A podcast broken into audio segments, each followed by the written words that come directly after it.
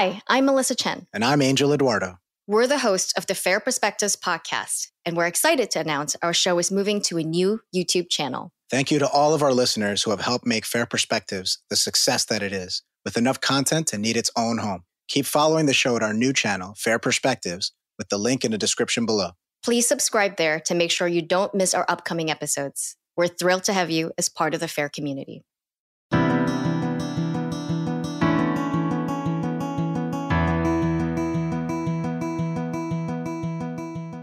Hi, and welcome to Fair Perspectives, the official podcast of the pro human movement, brought to you by the Foundation Against Intolerance and Racism. I'm your host, Melissa Chen, and my co host, who you will hear from very shortly, is Angel Eduardo.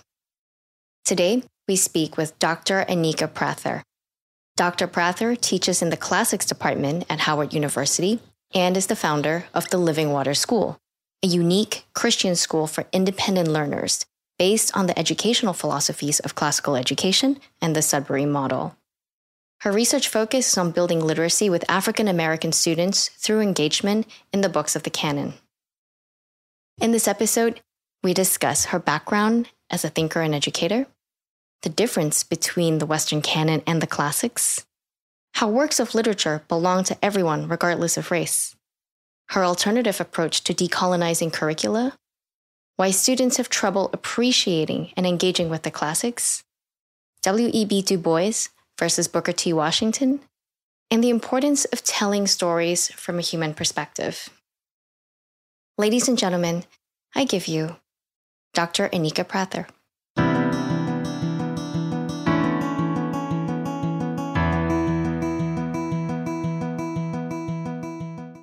Anika Prather, thank you so much for joining us on Fair Perspectives.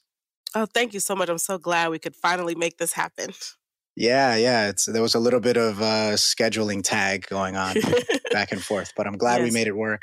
Yes. Um. So I, I'm trying to remember how how I first heard of you. It was definitely on Twitter, but I can't I can't remember if it was via a, a podcast or just your posts, and somehow okay. we got connected. Yes. But you were on um you were on a friend's podcast called Where We Go Next. Yes. Uh, and I heard that and I thought to myself, we have to talk to her oh. and we have to get her connected with Fair because she is so fair minded. You are, uh, yeah. I mean, you are amazing. And uh, I oh, think everyone you. who's met you so far agrees. Not everyone, but okay. Well, everyone who's met you so far around here. Uh, in the fair, in the fair, uh, in the fair community know, ecosystem. Yes. Yeah, the fair ecosystem, or however we want to call it.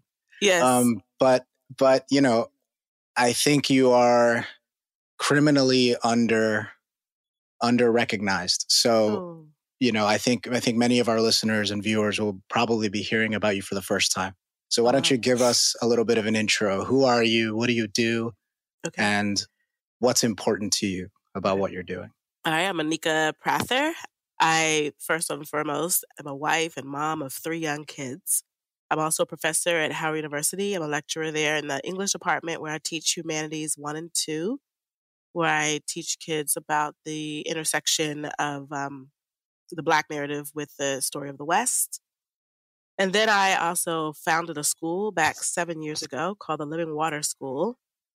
And it's from K through 12. It's a hybrid school, so it's online and in person, but the in person part is optional. So, core of the activities and lessons are online. So, we have students in other states as well. Mm. And its purpose is um, it's classical ish, but it also does a lot with uh, that's why I think Fair and I uh, connect so well. Just our equality. And so we don't just study Black history or the West, we study everyone and just try to see how we're all connected, how all of our stories are important.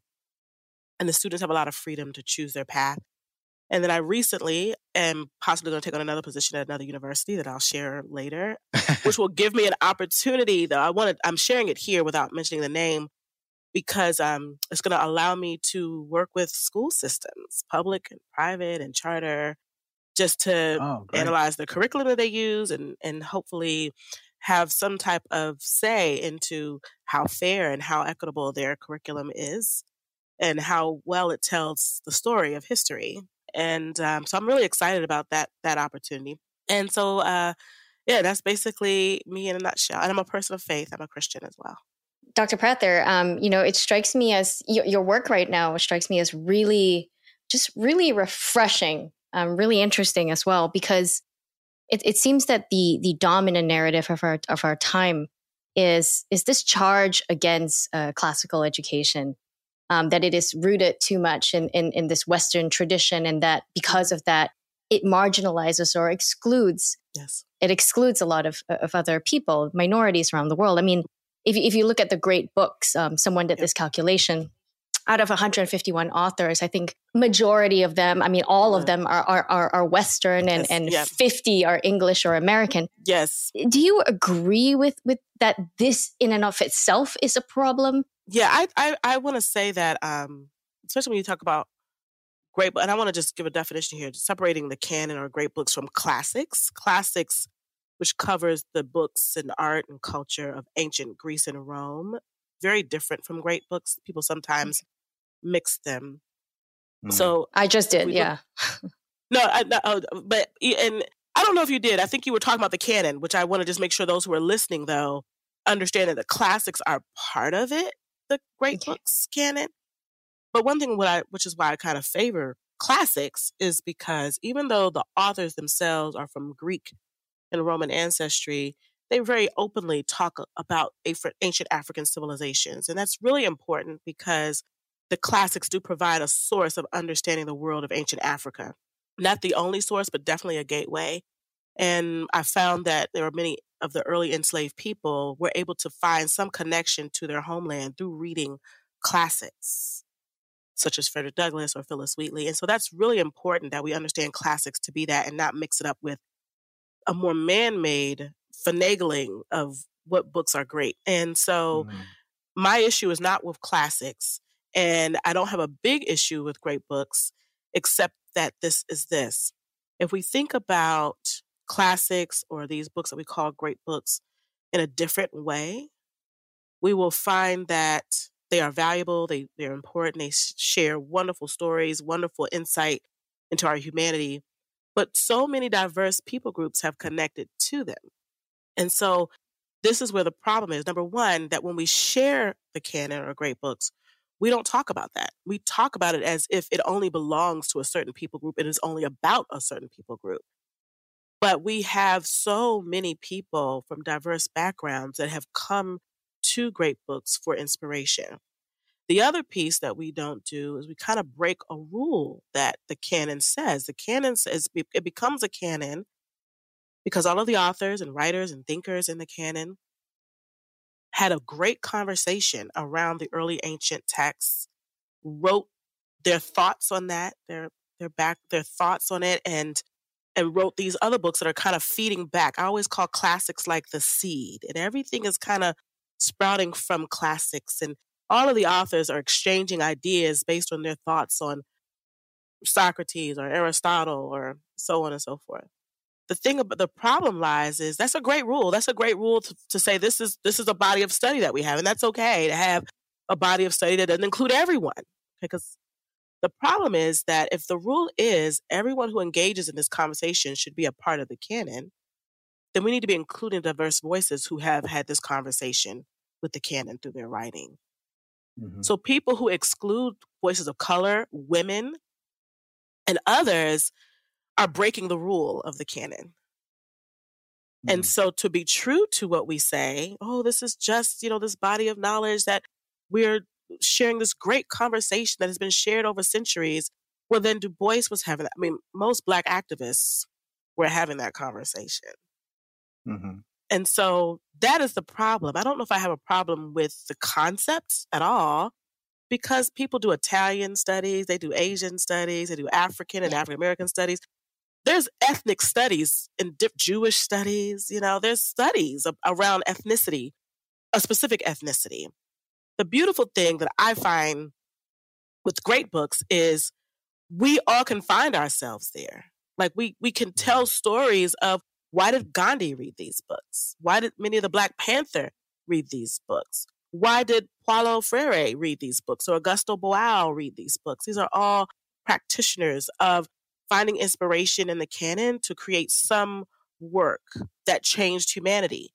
And so I think that would make the canon much more meaningful. And that's not hard to do. Like you can really pick any great philosopher, activist, thinker, world changer, history maker. And if you read back, like I have this thing where I'll, I'll ask myself, oh, they're powerful. What do they read? And if I go back and read their bio and their schooling, I mean, I found out recently that Bell Hooks has a whole essay on teaching about why it's important to read the works of the canon. Bell Hooks. Mm. Bell. Mm. So, mm-hmm. you know, so, you know, so we need to be open minded to that. And I think people are resisting that. I'm curious what Bell Hooks had to say. What, why, why did she well, say it's important to read? She, well, she said her father did. He wasn't an educated man, and mm. she, but their house included the works of the canon growing up. So she would read them. Oh, I wish I could. I wish I knew I was going to say that so that I could have the book so I can read the passage. but um, and maybe I'll find it and send it to you all. You can somehow read it in the intro. Or but but Bell Hooks talked about how reading these works actually helped her have a broader worldview, so she could be mm. more powerful to speak to all the needs of humanity. And wow. and, and and and Martin Luther King says it in his autobiography that many of the works of the canon formed the basis for his philosophy of the civil rights movement. Why is that? Because these books weren't as tainted and scarred by, I call the Jim Crow plague and slavery. Even though many of some of them in the great books canon may have been written thereafter, they weren't as tainted by it as we see now. And so they were really just writing to tell a human story that anyone could relate to. Was they mm-hmm. weren't writing in explicit terms of this is only for white people, this is only for black people, or yeah. you know, it was it was just telling a person's thoughts and feelings of that time. But mm. isn't it because that well, this frame this framing is kind of new right now? This modern framing of of of trying to parse or balkanize our intellectual or cultural inheritance and say this doesn't belong to you, mm. this belongs to you. I, I'm mm. I'm just I'm just reminded of a, a a keynote speech I saw Glenn Loury give, where he opens up and says, you know, I am yeah. a man of the West, and he says Newton is mine, Maxwell is mine, Tolstoy is mine. And it was oh, a very powerful, very powerful, like mm. he opens the speech like this. And and it seems like this framing today is is a little lost. We've we've really deviated from that. And the Why thing about it is we could all say that speech though. Like it's very easy to say, I can say Maxwell yeah. is mine, Tolstoy is mine. you know? I mean, yeah. all of these authors are mine. They're they're too intertwined into my history and many other people's history. Like I'm, I'm gonna give you a good mm. example, and I'm not sure. I think we can kind of consider him a part of some one of the canon. There's different people like we have Mortimer Adler, and then there are others. I think there's the Catholic tradition of the canon. There's a lot of different canons out, but they they often are almost identical with a few additions, right? So there's a philosopher. He's in my dissertation. I think his name is um I think Gaston Bachelard. I think is his name. Now he's a French philosopher right? That would be a man from the West, correct? Right? Mm-hmm. Okay, so, and he wrote this book called The Poetics of Space. And my guess is he would be in one of these canons that we consider the Western canon. There's different versions of it, but very similar to each other. Well, then I'm reading this book called The House on Mango Street, which is a, tells about Hispanic life. It's a children's book, but it's not really a children's book, but it's a children's book that talks about what it means to grow up Hispanic in America. And this this author tells about her growing up life when she moves to this house on Mango Street and she talks about the culture and but but in her introduction, she talks about how Bachelard was, I hope I'm saying his name right. Those who are listening, please don't make me mad that I'm saying it wrong. But but she talks about um, how this book was inspired by this French philosopher, but she's Hispanic. I, I see, I get chills when I think about it because what uh, he's talking about is how he, he connects philosophy to architecture and how human beings use living spaces and dwelling spaces, right? And I used him to explain how we as Black people had to dwell here in America and how classics helped us to do that. Okay, but anyway, that's a whole nother story. Mm-hmm. But my mm-hmm. point is, he's he's not saying, well, I'm only writing this philosophy on the poetics of space for the West. Everything he says, no matter where you are from, you can relate to what it means to live and be in a space and how that space defines who you are. And so, and she is able to connect that to her writing about Hispanic culture in this house on Mango Street. And mm. so, in my reading, I find a lot of people do that. I, have seen it in Ta-Nehisi Coates. I've seen a lot of people from varying backgrounds find some connection to some author from the West and then they I don't know if I want to use the word appropriated, but they they kind of translate it into their own language, their own culture, their own meaning, their life meaning, and they rewrite it. And that that's really the heart of the great conversation, according to Mortimer Adler, right? We're supposed to be reading these texts and internalizing for ourselves to understand our humanity and then talking back through writing to each other so we can our conversation can continue through time. What a lot of people have been doing that, not just people from the West. Right. You're reminding me of uh, the conversation that I had with Chloé Valdary on this podcast. It was a few months ago now, but you know, she was talking about Beyonce's Black is King mm-hmm. and how it's how it's basically a retelling of The Lion King, right? Yes. Yes. And and I pointed out, well, The Lion King is a retelling of Hamlet. Mm, mm, mm, and mm. so, you know, just just thinking about that we were talking and just about the the way that you know things beget other things and yes. inspire one another so you're talking about the same thing there's yes. there's kind of it's impossible for any work of you know any human work to be isolated yes. right it yes. has to be in conversation with it the is. world around it yep yep and it you know it has to relate to and connect with the human condition because that's that's all we can do really you know i'm reminded of uh I forget I forget which movie it was, but uh, watching a movie with my brothers, and when we came out, you know, my youngest brother was like, you know, I was, it's still about people. You know, I think I think it was like I think it was like yeah. a movie, something having to do with outer space and you know all kinds of stuff like that, and we had no idea going in what we were going to see. Yeah. But then walking out, he's like, it, it's always just about people at the people. end of the day. Yeah. You know. And yeah. I was like, yeah, I mean, how could it be about anything else? Whether it's talking animals or talking robots or whatever, it's yes. always going to be about humanity because that's yeah. all we can ever connect to and comment on. Yep.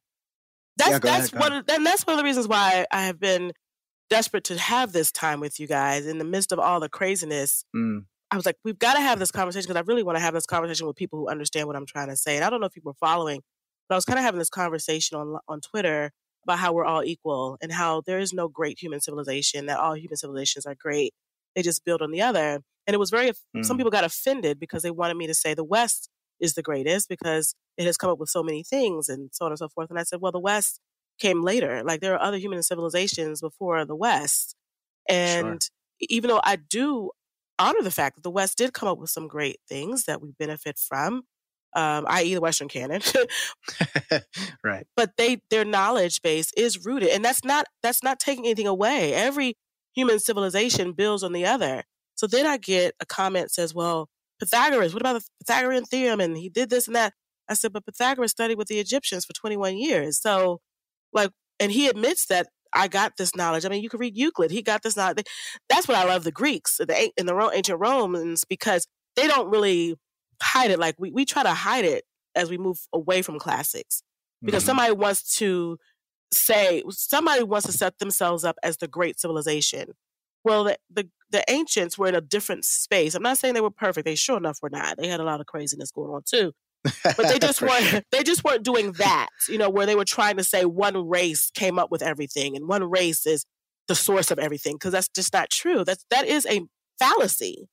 Mm-hmm. And I think that fallacy is actually probably at the root of our struggle is that there's this competition to say, I'm the greatest civilization. Everything came from me. Everything came from thee, me. But that's not true if the West is um, rooted in some of the things that are found out in Uh, that are discovered and, and created in, say, ancient African civilizations or ancient Middle Eastern civilizations, they they continue to build on that and they and they created something. And that's what human civilization has been. We're so interconnected. But there seems right. to be this argument over no, we're not. One of us is better than the other. and they just desperately want to believe that. But you can't do it. The way humanity was formulated, whether you believe in evolution or they were created, you get a sense that we all just kind of got here at the same time and that our greatness was kind of going on at the same time. There wasn't like black people were here first and then the white people were, were created and then, you know, so like we all just were kind of here. And then we went into mm-hmm. our different spaces in the universe and started doing our greatness. And we kind of discover each other at some type of crossroads. I was, oh, that's so interesting. Let me borrow that for you from you. Okay and then and we just kind of create greatness together so no one there is no competition no one is better this seems right. to me to be rooted in some sort of weird historical illiteracy in a way Um, I think, I mean, we all know the story of like Marco Polo going all the way to China yes. and like, you know, bringing noodles back or, you know, bringing right. gunpowder back. Um, exactly. Or, or the anachronism of like what, what you, you just referred to the Middle Eastern civilizations and how yeah you know, there was a time when that actually was the center of knowledge for the world. Yes. And, and, and during that period, Europe was actually in the dark ages, you know, with the crusades and, and, you know, there was a lot of fighting going on and, and, mm-hmm. and Europe was plagued by, by tyranny and just wars yep. and ravaging yep. versus the Middle yep. East was the place where all these, you know, houses of, of knowledge yes. and translations and libraries were, were being built. Libraries, yes. And if not for those efforts, the Greeks and the Romans would have never happen because right. that was the pathway right. where knowledge got transferred to yep. them. Yeah. And yep. so this seems to me to be a failure of, I mean, education almost. Like what yes. is going oh on in our schools? And and so yeah, oh, I, I, just wanted you to weigh in on what do you think is going on because this seems to be lost and and mm-hmm. kids nowadays this this in, new intellectual fad of trying to decolonize studies and and and partition knowledge and say this does not belong to you it seems to ignore the the human history, recent, yes. especially modern history. Well, I think in this effort to decolonize, which which I understand why people are saying that, but I think a lot of people are doing it without having an understanding of human history. Hmm. And they're so adamant about making sure curriculum is not racist, curriculum is not elevating, especially European cultures above all other cultures. But I, I personally feel the best way to decolonize curriculum is to show how we're a part of the curriculum. Mm-hmm. It's it's you could almost um I do sometimes I do teacher trainings in different classical schools and usually when I walk in the room and set up my stuff, you can feel the tension in the room. And I think they think I'm going to come change their curriculum. And so I'll start off and I'll say, the first thing I'm going to say to you is I'm not going to change your curriculum. And you can just immediately, you can hear the, oh, like you could hear the relief. and I said, I, I'm going to show you how to go in your, use your curriculum. And the reason why I do it this way is because it's a lot to change curriculum. You got to go through the board, you got to go through the Board of Education, or if it's a private school, the regular board. And a lot of times you might have a lot of people in there that don't want to change the curriculum. So I want to give you some tools on how to do it with what you got. Mm-hmm. And all it is is I said, ask yourself a question when you are teaching a lesson, who else is here? I mean, you can really do a search. What black people, like you could do a search and say, what black people were, were there any black, were there any black pilgrims? And uh, there was, I think, I forgot his name, but there was a black pilgrim. He was not enslaved. He was not an indentured servant. And there was a black pilgrim, and he has a little bit of a story. I wish I could remember it. I'm sorry I can't. My brain is a little foggy. But if you look it up, who was the black pilgrim? Or you can say, uh, who, you know, if you talk about Lewis and Clark, where are the black people? If you're talking about Columbus, and you will almost always find a Native American, a black person. I mean, you'll find any number of people of color in the stories that our schools use. So that's my first tactic for anyone listening is ask yourself who all is there? Who else is part of the story? A lot of times, let's talk about American history. The way we just don't talk about Black people at all, even though we're there, we're driving, even though we're enslaved people, we're actually driving the carriage that's taking George Washington to sign whatever documents he needs to sign. We're getting him dressed. We're talking with him about different things. I mean, we're a part mm. Of we're building the White House. I, we just moved to Alexandria, Virginia, and part of Alexandria, Virginia, that lines the Potomac River, is man-made. And so I, I did my usual question: Where are we in this story?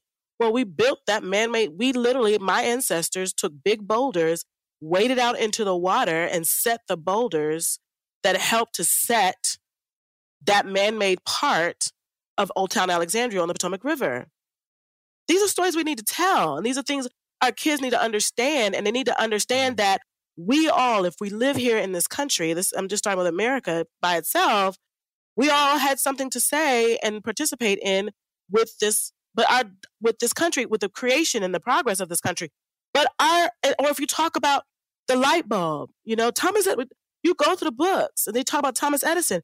Well, you needed to be talking about Latimer because Thomas Edison had Latimer working with him and he built the filament that helped to make the electricity go through the light bulb. But we don't talk about where Black people or people of color for that matter. And I talk a lot about Black people because I'm Black and that's where my, my background is expertise. But I'm hoping that as I talk about where Black people exist in all of history, it'll inspire other people to say, well, if she's seeing it, and she's saying there are other people of color in this story. Let me go see how my people have fit into this story. So, Anika, I wanted to ask you though, because, you know, trying to understand the perspective of the, you know, decolonize the curriculum folks, I can see the argument being, mm-hmm. you know, there's only so much room, right? It is kind of a zero sum contest. It's kind mm-hmm. of, there is kind of a scarcity, right? Because there's yeah. only so much time in a class. There's only so yeah. many classes yeah. in a year. And then your students just move on and whatever they got, they got. And whatever they didn't right. get, they didn't get. And of course, all of the world's knowledge is impossible to cram in, right? So yes. now we need to, and you know, I think it's safe to say that the the culprits that they identify, you know, these old dead white men, right, quote unquote, yes uh, have monopolized the conversation for you know the majority yes. of history, and now it's time to bump them bump them go. off stage. Yes. yes. so so you know obviously i think that's a reasonable concern it's a reasonable point of view to yes. have I, I, think we would probably disagree with the methodology for yes for fixing that problem right yes but what do you think what do you think about that i think you and i are feeling the same way we don't yeah. want to throw out the text i have this cartoon in my head i think i'm going to get somebody to draw it for me where I have this cartoon, if you can visualize it, of um, a selection of of great texts. Like maybe there's you know Plato's Republic or Aristotle's mm-hmm. Poetics or whatever, and they're, they're kind of like in cartoon form with arms, legs, and a face. And there's this angry mob of diverse people running after them, and they're saying, "What did I do? I'm just being a book." And I, I, I, I, I'm saying that I think our anger and our frustration is directed at the wrong place. Mm. I think that the the direction of our frustration should be at curriculum design. It should be at teachers, school leaders, educational curriculum publishers, and just that that whole field of education. Rethinking how we teach literature and reading and history, um, so that it doesn't get rid of anything, but it brings in more to the conversation. And I do want to say this: we we also have to to um, it's okay to study the West. And I, I don't know it's going to make people mad at me. I hope no one thinks I'm Uncle Tomming my way through this conversation. I'm not. Uh, and well, I say I've been be- called worse. Right. I'm sure you have too. yes, indeed. I I say that because, as I said earlier, we have ethnic study. Like we have studies of other cultures and ways of life, and it's okay. I have students who are just fascinated with Korean culture. Like they spend their days, any free moment they have, studying the Korean language, studying Korean culture. And I'm not going to say that, well, you're black, you shouldn't be studying that. You know, we all find ourselves interested. And for some reason, this chocolate woman found an interest in the Western canon and classics. I don't know why, but I did. And I'm not ashamed of that. However, the problem is if I just studied it as if it's the greatest, or I studied it as if I'm appropriating it or assimilating into something that I'm not, and that's why I'm reading it, that's where the problem lies. Mm-hmm. But if mm. I'm reading it and I'm trying to see where my people have intersected with it, how it has inspired other people around the world, whether they be more people from Europe or people from the West or or, or people from I mean other people from the West or black culture, African culture, uh, Brazilian culture, as I said with Paulo, Paulo Freire, like that's when we should see where the it's when we study it for the intersectionality. Hmm. And and and the sad part about it is I was sharing this one day on Twitter, I think last week, and someone said intersectionality is going to destroy the West. And I said, oh, and so I said, Dag, I just can't win. I'm I'm I'm hmm. not saying get rid of the books. And what I'm finding is there really is a group of people. I can't tell how large this group of people is, but there is a group that doesn't, they want not just to keep the books, they want the books to be the only and the premier. Mm. And this is kind of a, like at first when I started this journey, I said, oh, maybe they just, people don't just realize that these books connect to all of us. And maybe if I just share that we're all equal and we've all, all of our ancestors have somehow found our way to this book, and we'll be really excited and all our problems will be solved, right? but but in my sharing, there's been a major argument of no, it's better. It's the it's the best. It's the premier. It's come up with everything. And mm-hmm. and and then the final nail in the coffin for me was when someone very educated said intersectionality destroys the story of the West. I said, no, it, it preserves it. When we talk about right. how we connect it, it preserve we preserve each other. Mm. And it, it was connected to when I said on Twitter, I'm not here to preserve the West. And that just offended some people. and and but then right after that I said I'm not here to preserve the West. I'm here to preserve the stories of those who connected to the West. Because mm. this is our common heritage. It's one of the few things that we all have in common. Yeah. Especially if you've come to America from another place. Most people have read something from the canon to find their way here. And I want to tell those stories. I'm not here to elevate the West. Why would I do that? I'm a black woman. Like, why would I do that? So, so, you know, but, and so, but that was a problem. And that's what made me realize it's not just about integration or intersectionality. It's about we want to preserve that this is superior. Mm-hmm. I, I can see, I can see two reasons for that. The first one being kind of what I was talking about before about the scarcity thing. You know, if if there's yeah. limited space, then everyone starts pushing for their particular thing. Yes. Right. And and that's actually the second mm. problem. The second problem yes. is thinking it's your thing. Right. Mm, so, you know, mm. even I wonder what you think about this because you just said, I don't want to preserve the West. So why would I do that? I'm a black woman, right? Yes. But that seems to contradict the idea of Tolstoy is mine. Mm, you know, mm. Shakespeare is mine, right? Mm. Because I, I think what's going on is, well, mm. then my team's got to be the team that gets, wow. you know, the the special favor. But the idea of teams in that regard is ridiculous, right? Yes. It's essentialism to say, mm-hmm. yes. you know, European European works only belong to people descended from Europe, yes. and, and that's crazy, right? It is. So, what and do you think thing, about the tension there? I well, uh, uh, uh, I don't know why this thought is making me think connect to what you're saying. Another, another, I hope this answers your question in a roundabout way, but another thing that we see not present in the list of the canon is uh, most canons do not um, include, um, he wrote Walden. Oh, Thoreau. Jesus. Yes, uh, Thoreau. My brain just went yeah. blank. Henry yeah. David Thoreau, right? Yes, yeah, yes, Henry David Thoreau, yeah.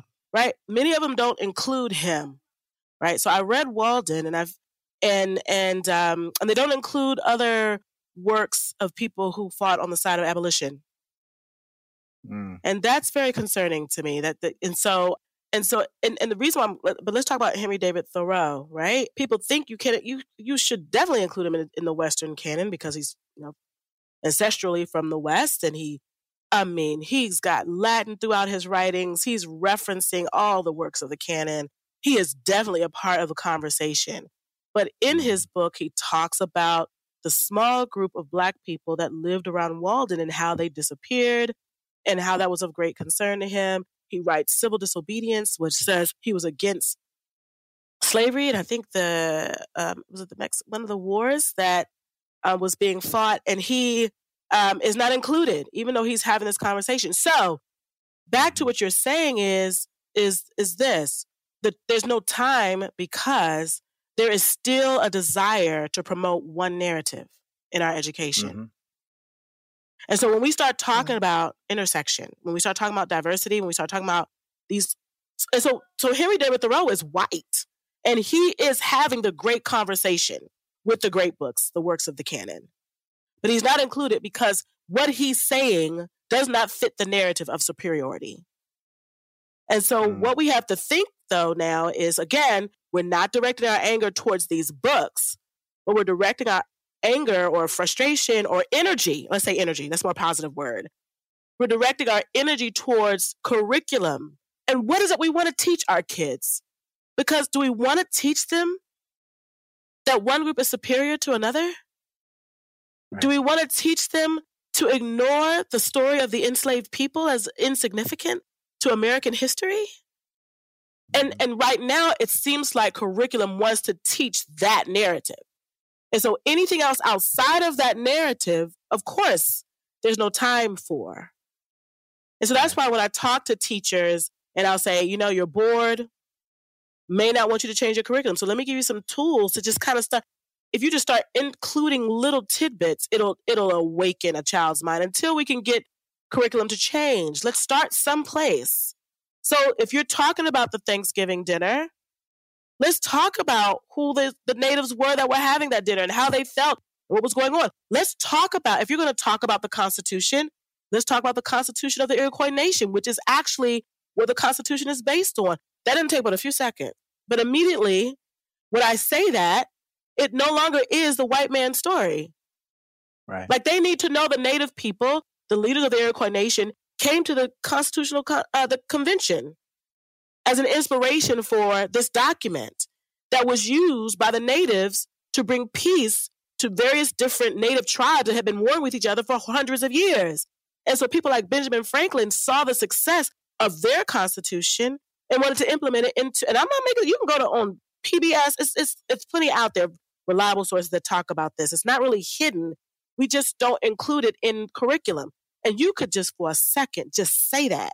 And that'll revolutionize a child's mind from thinking this story is about somebody else and it's not about me or about people of mm. color. Mm. I think that so I think that the the telos is not about preserving the West, as you said, but it is about yeah. what ideas are good ideas that we want to pass on to for yes. the next generation to inherit, right? And and Yes, yes. And whatever good ideas will will just survive. I mean, think think about it from the perspective yes, of yes. science. Obviously, whatever whatever science that is right will survive and get get passed on to the next generation.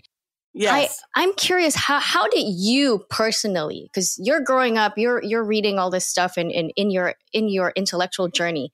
How did you come to this epiphany that all of our stories, all of these human stories are actually mm. connected? Mm. Like what was that aha moment? Because yeah you know, I, am I'm, I'm just I'm just curious uh, about your own personal awakening there.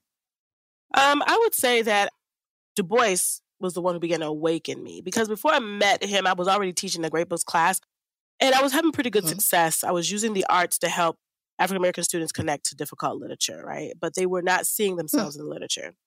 And I just stumbled upon an essay by Du Bois where he was talking about reading the canon, and um, which made me read all the rest of his stuff about reading the canon. I be- and that was the beginning of me saying, wait, there are people of color that find meaning in these texts. And this is why. And he led me to Frederick Douglass. Then he, they led me to Anna Julia Cooper. And then I began to just kind of see it everywhere. Like I could be reading anything and I'd see some reference to the canon just pop up. And so in that process, um, I began to teach that way. I began to teach the canon, but then I would teach mm. an African American text that referenced a piece of the canon, and then we'd read that piece of the canon so they could see why that author, that black author, included the canon. So, for example, and I've shared this example before, but um, we read Raisin in the Sun, and there's a line in the play where one of the characters calls the protagonist Prometheus, and then we move on. So then we read Prometheus Bound, and they were able to see this connection between sometimes a person may stand up for doing what's right and everyone's trying to warn them that they're being bullheaded about this process, but they're really trying to do what's best for humanity or for their people or for their family. And we see that in Prometheus, we see that in Walter in A Raisin in the Sun. And so my point with that is this is um, that and so I began this journey. So I'm still kind of addicted to this process of reading and and paying attention to where the West is is a part of someone's culture, not through colonization, but because the person of color chose to see the value in the text and then bring it into their community. So, uh, uh, one final example to prove my point. My husband and I went to Hawaii to celebrate our 14th anniversary. And I'm thinking I'm just going to chill. I didn't even bring anything to really read. I said, I'm just going to hang out with my husband and enjoy my time. So we, we took a tour of the, we took a tour of the um, King and Queen's Palace, not used anymore, but a museum to just show the history of Hawaii before America came along and took it. I'm sorry, I just had to say that. And um, but then as you're touring it, you go into this library, and the tour guide says, and this was I can't pronounce the the name, but this was the king's library, and as you see, he loved reading the Western canon. Now, this was before America came. This is while Hawaii was just the Hawaiian people. But he would, the kings and queens at that time would leave. They'd get on their boat or whatever, and they'd leave and visit other countries, and they were diplomatic, you know, they'd invite other people in and he and, and so you see Don Quixote, like he and he loved to read. And then the, the last queen, I think Liliuokalani, had like a book of prayers, like which would be probably in some of the religious Western canons. And um and all that to say is these people had this before it was quote unquote forced on them. And I say quote unquote, I'm gonna tell you why in a minute. But this mm-hmm. was their choice. They read it. And so that was very much, I could identify with that because I opened up Aristotle and he spoke to me, my soul. I don't know why. It's not because I liked him better than black people. But what he was saying about wonder and questioning and, and seeing how animals are created to fulfill a certain purpose or essential being spoke to my soul. It had nothing to do with me favoring white people. And so I find that story is the same all across. People, whether you're Huey P. Newton, who was the founder of the Black Panther, felt the same way about fighting Plato's Republic. Like people just read these texts and they speak life to us. They're powerful works. And we need to be mm-hmm. studying what powerful people have found inspiration in these texts. Because if we cancel them, we lose that story we lose an mm. important part of yeah. human history. yeah, I mean that's just so it's so good. And I'm also thinking it's funny. Uh, I just got back from Hawaii a couple of weeks ago. My, my wife and I did our our honeymoon there, and oh. we visited the. We didn't go inside, but we did visit the palace. Yes, and and you know uh, around that same time on our on our Substack actually, there was a piece that came out about Hawaiian history. Mm-hmm. You know, this guy, this guy Chris, he uh, Chris Ferguson he he had visited Hawaii many times, and it it only had just occurred to him to pick up a book on Hawaiian history, and you know he starts reading it and and you know it's fascinating stuff but it's also really difficult stuff because yes. yes of course you know uh, the united states annexed hawaii but it's easy to kind of have a simplistic narrative about yes the way that that history played out yep. and the way that yep. hawaiian history even yep. before the us shows up right? Yes. I mean, I think it's Kame, Kamehameha is the, yes, the king. Yes, yes, yes, yes. That's and yes, and but he was also a conquering warlord. Like yes. he took over the other islands. Yes, yes, and, yes. You know, so I mean, humanity is complex and human history is complex, right? Yeah. So yes. Um, so it's just fascinating to when you dig in and you realize, oh, it's just more humanity here. There's just more humanity here. Yep. Right. Yep. Yep. Um, yep and I think I think the thing that we're all kind of circling around is that you opened up Aristotle and it spoke to you. Yeah. Not because you are the same ethnicity as Aristotle or because you have the right. same color skin. It's because you're a human being. Yes. And there's something about it that is human, whether yes. even if they intended it, even if let's just say, you know, oh, I don't know, I guess like Wagner or something, right? Mm-hmm, like Wagner mm-hmm. had a very yes. specific audience in mind, yes, yes. and everybody else was out. Right? Yes, but but we can still listen to Wagner and be like, wow, like there's something human going on here, right? Yes, yes. So despite the the even the intentions of the of the artist in that case, yes, they're horrible ones. We can still pull humanity from it because that's we the can. inextricable part. Yes, right.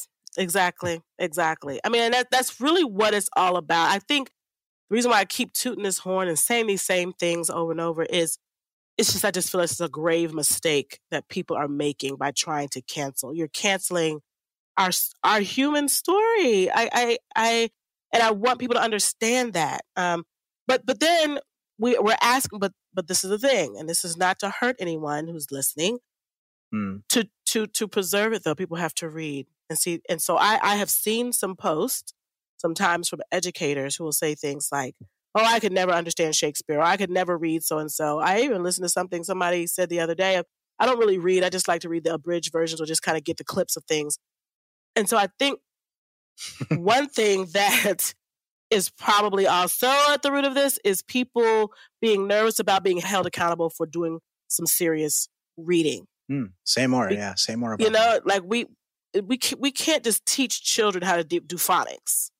We have to teach mm. our students how to read. I get college students at all campuses, not just at Howard. I teach at all types of universities. And I always have some students, no matter where I am, who don't like to read. And somehow they got into college by barely reading, just enough to get by. Mm. And that's just unhealthy. And so, a lot of reasons why I think this big fight is going on is I don't know if many people are really reading the text. I don't know if they're mm. disciplining themselves to do the reading. And this is not, God, I'm so nervous of saying this because I don't want somebody to say I think I'm so smart because I, I, I, don't. I, I don't. I feel like I could read more. I don't think I've read enough. There's people who've read definitely more than I have, and I'm always beating myself up for not reading enough. Um, but we have to really read history. We have to really read the canon before we can cancel it. and figure out, well, why? Why did Martin Luther King feel letter from a Birmingham jail that he wrote from memory? He's he's referencing I know over a hundred, he makes over a hundred references to some works of the canon in his letter from a Birmingham jail. He had no books. He had to ask someone to smuggle in some paper and pencil. And he writes that letter citing references from various works of the canon from memory. Mm-hmm. And it's mm-hmm. one of the most beautiful written pieces we've ever seen. That he's writing to white, and I think there was a rabbi in the group too, but white ministers who are telling him he's wrong for protesting civil rights. Mm-hmm. That he needs to just submit to authority and just allow things to naturally take its course. And boy, does he tell them what he thinks. using, you know, using the canon. Using uh-huh. the canon. So people who want to cancel it, they don't want to cancel Martin Luther King. But okay, so you cancel the canon None of your students will understand anything Martin Luther King. You will only think he marched and said, I have a dream. Hmm. You will not hmm. understand the scholarly foundation behind the work that he did. And are you saying that's not important? We, we shouldn't hmm. know the scholarly foundation of the one of the greatest activists to ever live that changed our country tremendously. Wouldn't yeah. we want would we want our children to know well how did he come to think this way? I, I think you're up against another another thing, right? Which is you're starting to see a lot of people make this argument about higher education as a whole and saying, well, who cares about the classics? A, a classical, you know, education, mm. one based on liberal arts is out. You know, college is so expensive. You're you're gonna go in debt to the tune of fifty thousand dollars and end up, you know, working as a Starbucks barista because what exactly does that prepare you for? And so there's this other force mm-hmm. where we're saying, you know, mm-hmm. all this stuff is just useless. We, you know, we should just get people uh, to do vocational uh, kind of studies, right? Like prepare them for the modern economy, yep. go into engineering and things like that. So yep. I think I think there's this other force that that yep. you're up against that that that we have to convince people, you know, why why have a classics based education at all? Like why is it important to read the ancient Greeks mm-hmm. and the mm-hmm. ancient Romans? You know, I, and I think that part mm-hmm. maybe mm-hmm. we're not selling it enough, but but yes. you know there there's a there's a there's a need to do so. I think. Yeah. Well, I think if people understood where that mindset came from, this this vocational learning and education is rooted in white supremacy. Like that's where it was birthed out of white supremacy. I think if everyone understood that, um, so hmm. can you elaborate on that? Yep, here we go. And so I always say, and I say, uh, a lot of people say the classics or the great books or classical education was used to oppress us, but the truth of the matter is the taking of it was the oppression. And so let me go mm. go into some history. So mm. when America started, the only classical education only education was classical education. There was no Montessori or Sudbury or traditional or non-traditional or public or it was all classical. Everyone read classically, right? And everyone studied classically. If they went to school, if they had any schooling, uh, whether they went formally or just taught themselves, it was rooted in some type of classical tradition. So that's going on in the early parts of America. That's going on up through enslavement, the, the enslaved people would overhear lessons and take books from the master's library, all to kind of get this classical education. When slavery ended, Abraham Lincoln, before his death, set up uh, the Freedmen's Bureau, and it was a messy attempt, but it was he tried. Um, the Freedmen's Bureau, which was there to, to set up all types of resources to help the newly freed people acclimate into American civil life. But one of the things of the one of the roles of the the, the um, Freedmen's Bureau was to set up schools. And the person to direct the Freedmen's Bureau was a man by the name Oliver Howard. And Oliver Howard is the founder of Howard, Howard University. And most of the schools that the Freedmen's Bureau set up with uh, Oliver Howard leading the way were classical, which is why Howard had a classics department. Okay. But right around that time, Abraham Lincoln dies. Andrew Johnson takes over, begins to shut down the work of the Freedmen's Bureau, and around that same time, Booker T. Washington is becoming very popular. Booker T. Washington, and you can, it's in his autobiography, he talks about why do we need to learn Latin and Greek? You know, what is it? We need to learn how they can have jobs. And he begins to promote, and he talks a lot about it in his Atlanta Compromise. He begins to promote us staying in our place. Don't get involved with civil rights. Don't vote. don't worry about voting. Don't try to get involved with politics. Just learn a good trade so that you can have a good job and whites and blacks will patronize you. You can make money and take care of your family and just accept your place in society. And so all most of Du Bois's writings, people don't realize, is arguing with Booker T. Washington. A large part of Du Bois's work was trying to keep America from going the way of Booker T. Washington, especially with regards to how Black people are educated.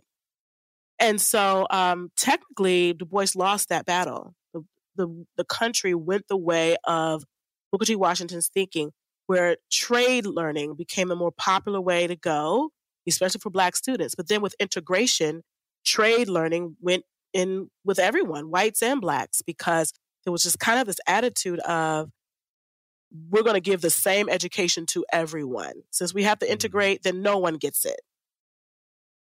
And so ah. this type of and, and to prove my point, my mom tells this is kind of like a practical example of what I mean. My mom grew up in the um, um, segregated South, North Carolina. There was a neighborhood pool, and when segregation happened, instead of the pool opening its doors for all people to swim, they closed down the pool. And so there's this. Oh, you mean when when integration happened? Yeah, integration. Yes, when integration wow. happened. Yes, they closed instead of opening the pool to black people, they closed the pool down completely. And yeah. so that same mentality goes into this education of well, we got to integrate. We're going to end segregation. We're going to all give everyone this other kind of education. And so, literally, all of America with that is the route, so stupid, right? Sorry. And so, if we all, if we right if we understood where did this where did this trade learning come from? If we understood mm. that it's rooted in white supremacy, then maybe we'd rethink it. And so we mm. and we and so with Abraham Lincoln being murdered, Andrew Johnson bringing ushering in Jim Crow, ending the work of the Freedmen's Bureau that was set to try to set up schools where we could be equitably educated mm-hmm. with the same mm-hmm. education that the founding fathers and others had, so we could be a participant in this democracy and have knowledge. Because mm-hmm. if you mm-hmm. notice, for that brief time that that things were going well before Andrew Johnson, right? We were black people were being elected to public office. This is just it was a really small window in history. Yeah. But then Andrew Johnson shuts that all down. And then wow. it, and then yeah. here comes Booker T. Washington with this uh, learning a trade type thing. And before long, all of America is going the easy route, the more mm. utilitarian type of education. Yeah. And what people don't understand is that classical education, this is what Du Bois tries to talk about, this is also what Anna Julia Cooper talks about in some of her essays, is that classical education actually allows you to do other things. Like you look at yeah. St. John's College, so many graduates, like for example, from St. John's College, go on to be engineers and scientists. Mm. Because there's a there's a way of thinking that is exercised. I had a mm. student, this was in my dissertation, who said what he loved about my class is that when he graduated from me and went into computer engineering, he was one of the only ones in his class who could understand the textbook. And he felt it was because of what I made him read. That he had had this uh, exercise of reading challenging yeah. literature and comprehending it and being able to mm. teach himself and, and to navigate his way. He's now mm. a CPA, but that's yeah. fascinating. Like it's it's I feel I feel like it's the result of so many little issues. Yes. One of the issues is just the kind of the siloing off of of you know academic pursuits or or yes. you know math is here, English is here, history yes, here, and yes. and they don't they don't connect, but right. they totally connect. I mean, totally. math has a history. Right? Yes, history yes. is is language. Like there's language in his like it's it's a crazy kind of yes. division that we create yeah. there. But also, yes. I mean, to be fair, I think you know I can see Booker T. Washington's perspective yes. being kind of you know maybe he didn't articulate it this way. Yes. Uh, I'm not very well read with with Washington's work, but I can imagine that it's connected to a kind of a Maslow's hierarchy kind yes. of perspective yeah, where it's yeah. like we don't have time for that, right? We're starving, we're struggling. Yes. We need That's to it. we need to set that foundation, yes. right? Yep. Yep. Um, but and. I can understand that, but I guess the problem there is that there's a human kind of there's a there's a spiritual almost enrichment that comes yep. from the humanities. Yes. That if you if if you don't have it, the kind of you know whether you whether you you get into that trade and and you have a kind of sustainable life based on those things, there's a certain level of just human experience that you don't get mm-hmm. to tap mm-hmm. into. Mm-hmm. right. And mm-hmm. I think mm-hmm. that gets lost. Yes. Understandably, but it gets lost. And it you know, it's kind of our job to remind people. Yep. Yep. Yep. Yeah. I mean, we look at some of the greatest thinkers of the world, even Dr. Fauci, he, he was a man of humanities.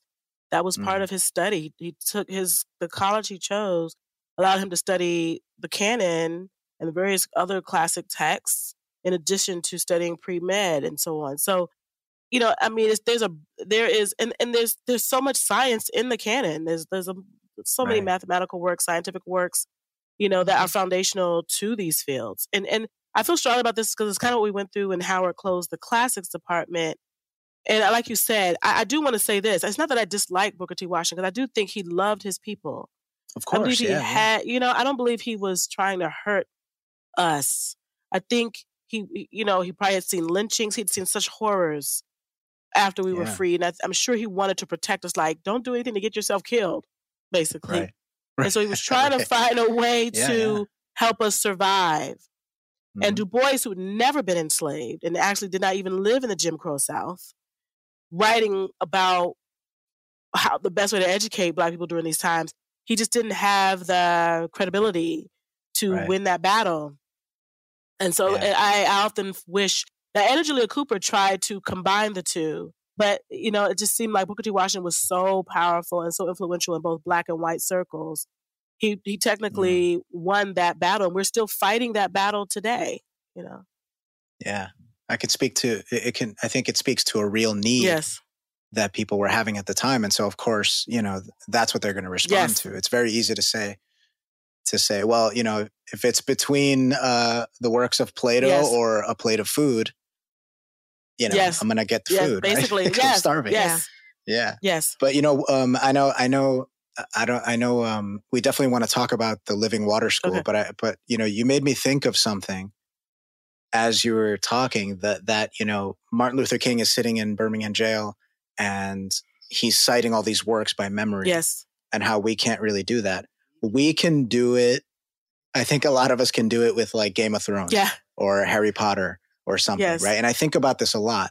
It, you know, you can, these are fictional worlds. This is work of fiction, but people can tell you every detail about everything that has ever been in Star Wars. Yeah. I was going to say that. Yeah. I, I'm very familiar with the Star Wars canon. Yeah. Yeah, right. So Melissa can give you the spiel. My wife can give you the spiel you know, about like, oh, what model aircraft is this? What model spacecraft is this? You know, like what are they wearing on this planet? What is this planet versus right. this planet? And like the history of, you know, thousands of years. And Game of mm-hmm. Thrones, same thing. And and why can people do that? Yeah. I think the reason people can do that, the reason why they can do it with something like that and maybe not with, you know, uh, American history yeah. or any history is because they have they have an emotional and the emotional investment and yes. human connection to Star Wars that is not given to them yes. with what they can have it. It's it's I mean, every story is based on history, yes. right? It comes from yes. That. But but yeah. there's there's something lacking in the way it's being taught. So actually this dovetails nicely yeah. into the Living Water School. You know, how do you approach giving, you know, giving kids this sort of connection to things so that it matters to them in the same way as Star Wars yeah. matters? Yeah. Th- the biggest thing is being able to show how it connects to our ancestors. Like that, that breaks down all the mm. walls. You know, Black people yeah. in general, parents, students, we can be very guarded when we feel like we're being oppressed with someone else's story. And our, because for, for centuries, our mm story has never mattered. It's like our you're, right. that we. Right. This is why I get frustrated when people get mad at me for saying I'm not here to promote the West and I'm gonna tell you why I get offended when people expect me to preserve the West as a black woman. It makes me think of a mm. plantation. Mm. I'm not here to serve your story. And that's what my mm. ancestors have had to do since we got here. We've been here to, we were feeding the master's children.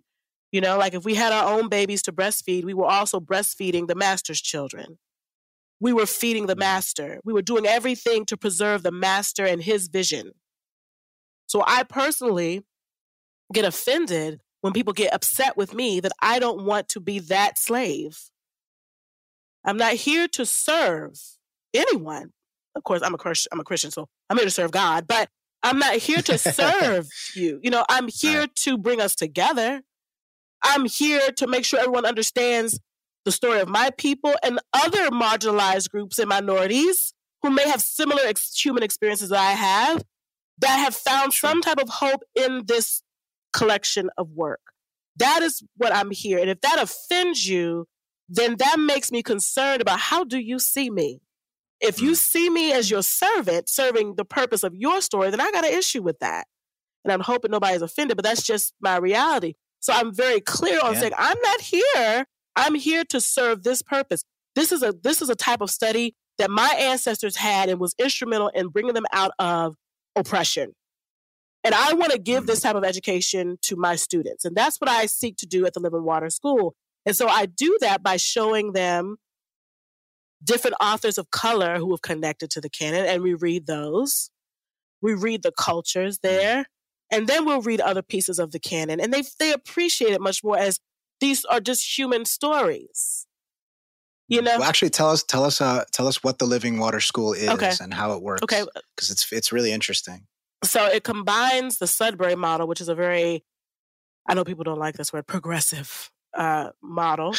um, it, it, initially started out to be only progressive, only very free, and I chose it not for any political reasons, but I had a son that was not cooperative in preschool, and I was like, he has to go to, yeah. you know, he has to go to school, and I just instead of being so pressed that he learns the way I want him to learn, I said, well, where can he learn best? And I found the Sudbury model, and I really knew he would learn best because he does he does a lot of self teaching. He's very much self educated in a lot of things. So and is that the Sudbury yes. model? Self teaching. So a lot of self teaching. You're your own teacher, and you just kind of learn on your own, very naturally and organically, and it really mm-hmm. works.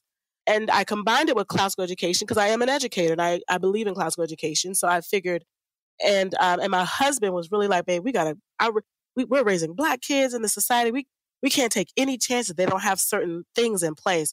So we combine classical education with the Sudbury model. So it's half and half.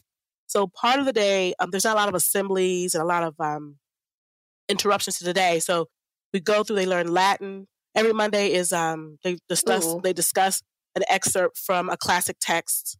They learn Latin and they write essay. They have to write an essay a week, um, and there's a rubric for each grade level. Um, they do math. Um, science and history is done through uh, independent project and presentations that they present every week.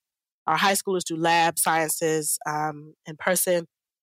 And then the other, and that's Monday, Tuesday, Wednesday, and for part of the day. And then they have free times throughout the day, Monday, Tuesday, Wednesday.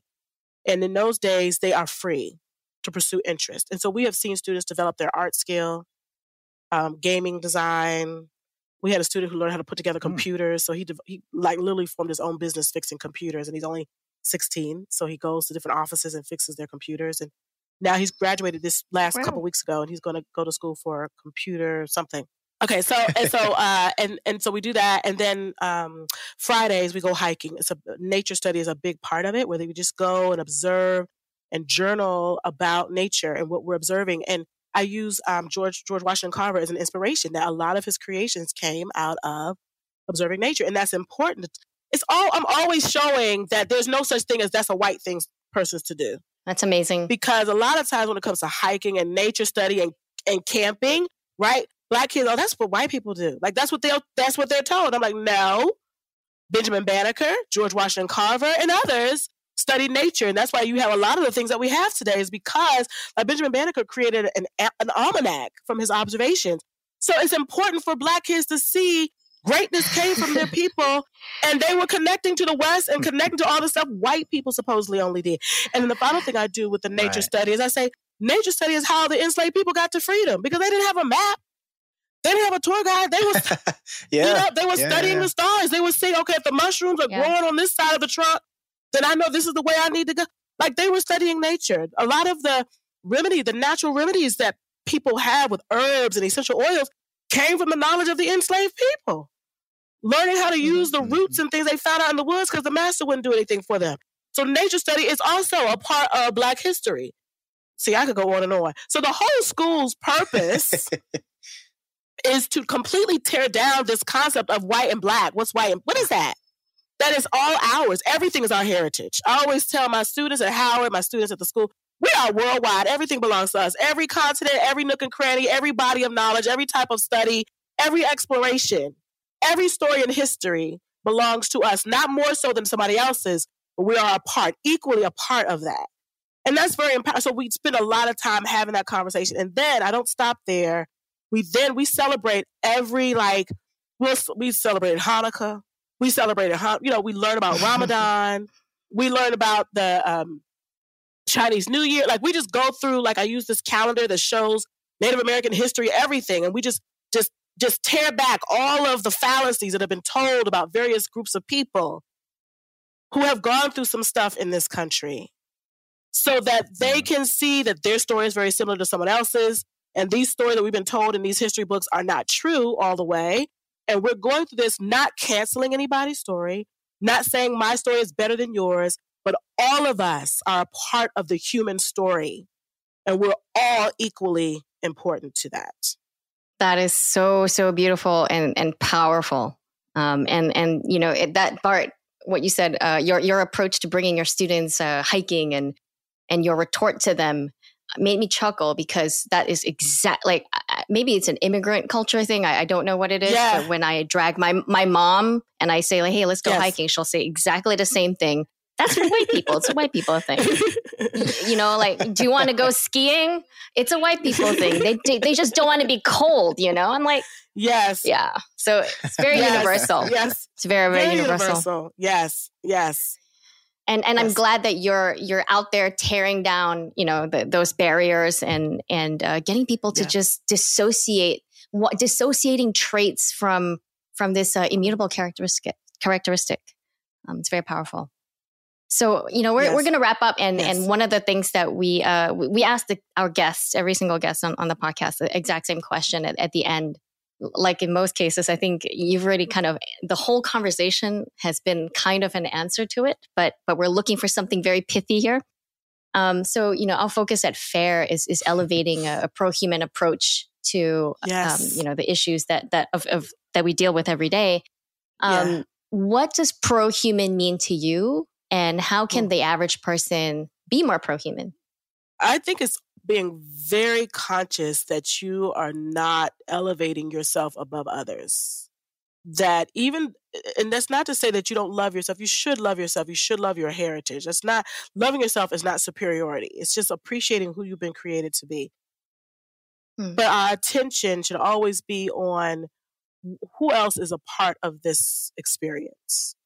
And then doing whatever's necessary to learn that, being actively engaged in finding out other people's story and how their story is important to to all of this and then sharing it. So i'm constantly with my own children with the school with anyone who will listen um, i will often say oh i just found out you know this happened and that, that the muslims preserved you know aristotle's works or like i, I want to be actively engaged with caring about every human being and people may listen to me and think mm-hmm. I'm against the West or I'm against white people, and I am so not. If that's what you're getting from me, you're not reading me carefully.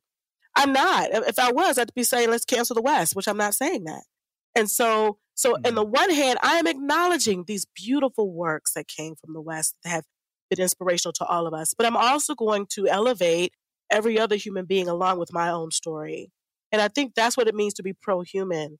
And and honestly, that even transcends religion and faith and I hope it's okay if I if I mention Christ here a little bit, but you know, he wasn't so pressed for everyone to follow him.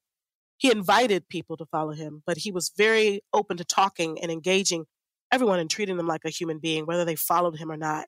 And I really want to be like that. I feel like he was very equitable and he didn't waste his time judging people and telling people they weren't good. In fact, he was very angry with church leaders, religious leaders who did that. And I want to be like that. I want to be the kind of person that loves white people, black people, Asian people, Hispanic people, Native people, all people equally, and that they feel that from me, no matter who you are, what you believe, how you live.